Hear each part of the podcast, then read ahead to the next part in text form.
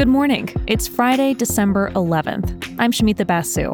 And I'm Duarte Geraldino. This is Apple News Today. Each morning, hear about some of the most fascinating stories in the news and how the world's best journalists are covering them.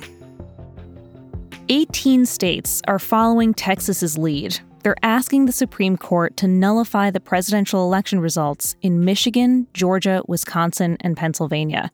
They're claiming mail in voting rules in these states are unconstitutional. The attorneys general of the four states named in the lawsuit are urging the Supreme Court to reject the case, saying it adds to, quote, the cacophony of bogus false claims. But President Trump's team is not letting up. So far, more than 100 Republican members of the House are supporting the Texas lawsuit, while many legal experts say it's unlikely these lawsuits will actually keep Trump in office the intensity of the GOP campaign is putting pressure on state legislatures to consider changing their voting laws. And the changes that some states are proposing would make it harder for people to vote. That's according to Sylvia Albert. She's the director of the elections program at Common Cause. And she told The Hill several states with Republican controlled legislatures are citing misinformation to promote election law changes. States like Georgia, Pennsylvania, and Ohio are all considering bills that would put an end to letting people vote absentee without a specific excuse. Wisconsin is considering a bill that restricts in person early voting. The Hill reports several Republican legislators say they want to tighten rules around when ballots are returned to make it faster to get election results. The way they see it, this is going to make you, me, and everyone who votes more confident in the outcome. So now, in order to restore public trust, some states might change voting rules based on false claims of fraud to fix a problem that was never proven to be a problem in the first place. On the flip side, some states see the high turnout during the election as a sign that pandemic era rules actually encourage people to vote. They're looking to enact measures that make voting easier in the future, things like permanent access to voting by mail. The Hill explains several states in the Northeast are even considering making no excuse absentee voting permanent and if they did so, they'd be following the lead of many Western states.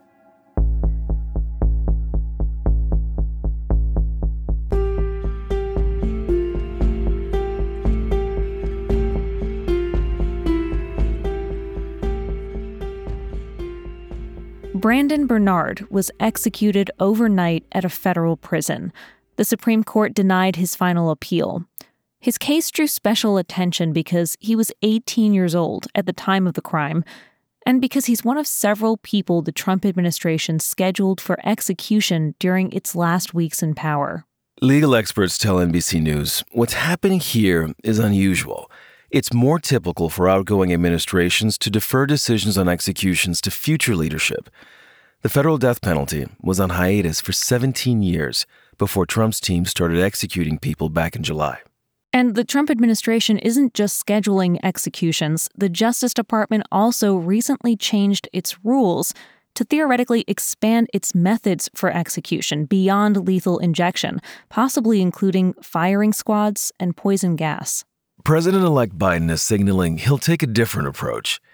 He says he supports a moratorium on federal executions and prefers life without parole for most serious crimes. He could also reverse some of the Justice Department's new rules when he gets into office on January 20th. But that won't make a difference for people the Trump administration plans to execute in the days ahead, including another person tonight.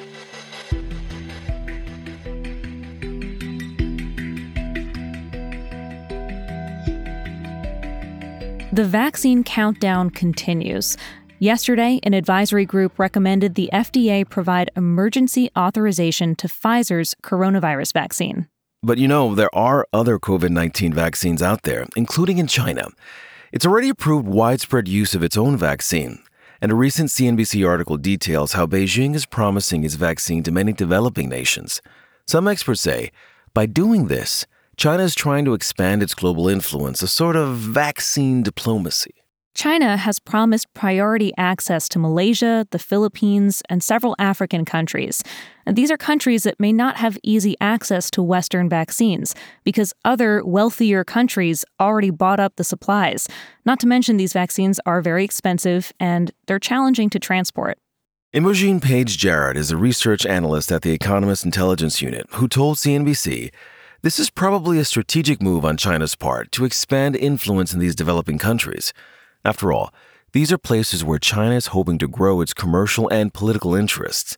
This analyst also says by offering its vaccine, China may be trying to ease tensions with countries that blame it for causing the pandemic. A political scientist at the National University of Singapore says we shouldn't be surprised if China is doing this to expand its power. Many powerful countries exchange aid for political support. The real question, he says, should be what does China want in return? Now, for its part, China says it will not use COVID 19 vaccines as a diplomatic tool and is opposed to politicizing vaccine development. But CNBC points out if the Chinese vaccine does not prove safe and effective, people are not going to want it, and therefore it won't be much of a bargaining chip in talks with developing nations.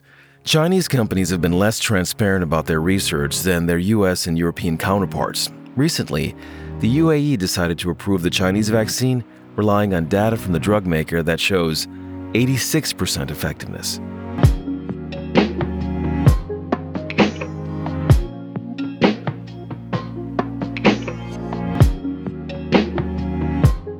This year, kids are writing to Santa asking for things you might expect toys, you know, clothes, video games, but also getting help through the pandemic. The post office collects letters addressed to the North Pole through its Operation Santa program. And a review of this year's letters shows lots of kids are writing about how the pandemic is affecting them and their families. Yeah, CNN is publishing some of these letters. One is written by a kid named Jonah, and it says, Dear Santa, I don't want anything for Christmas, but I would like to ask you if you can do me a favor. Can you please find a cure for COVID 19 and give it to us to save the world? Thank you. Mm-hmm. Jonah's very polite. Nine year old Alani writes in her letter to Santa This year has been rough because of Corona. She's asking for Legos because her mom, quote, can't get anything for me for Christmas because she's not getting paid as much, so can't afford anything. Another letter comes from Savannah. She apologizes to Santa for being bad, honest, that's good, but says it's been a rough year with online schooling and COVID. Another letter, five year old Andy, tells Santa, quote, I wish COVID was over so we can hug. The Postal Service has been running Operation Santa since 1912 and encourages you to go online and find a letter to adopt. You can then send kids the gift they're asking for. This year, the program has been inundated with volunteers, and according to the Postal Service, people are stepping up. Most of this year's letters have already been adopted, but they'll keep uploading new letters through December 15th. You can find all these stories and more in the Apple News app. We'll talk with you again on Monday.